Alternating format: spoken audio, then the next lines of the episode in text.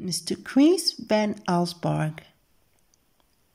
Chris Van Allsburg says that he was disappointed with most of the board games he played as a child. Even when I owned Park Place with three hotels, I never felt truly rich. This was his inspiration for Jumanji, a game that provides all the excitement anyone could ask for and more. In his books, Van Allsburg plays with the reader's point of view and perspective.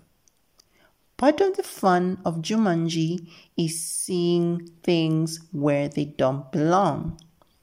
A lion on the piano, rhinos in the living room, a python on the fireplace mantel.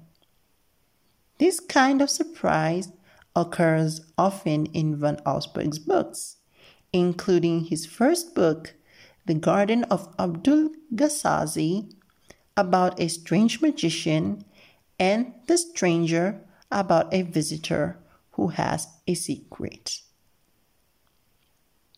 Who is your favorite author?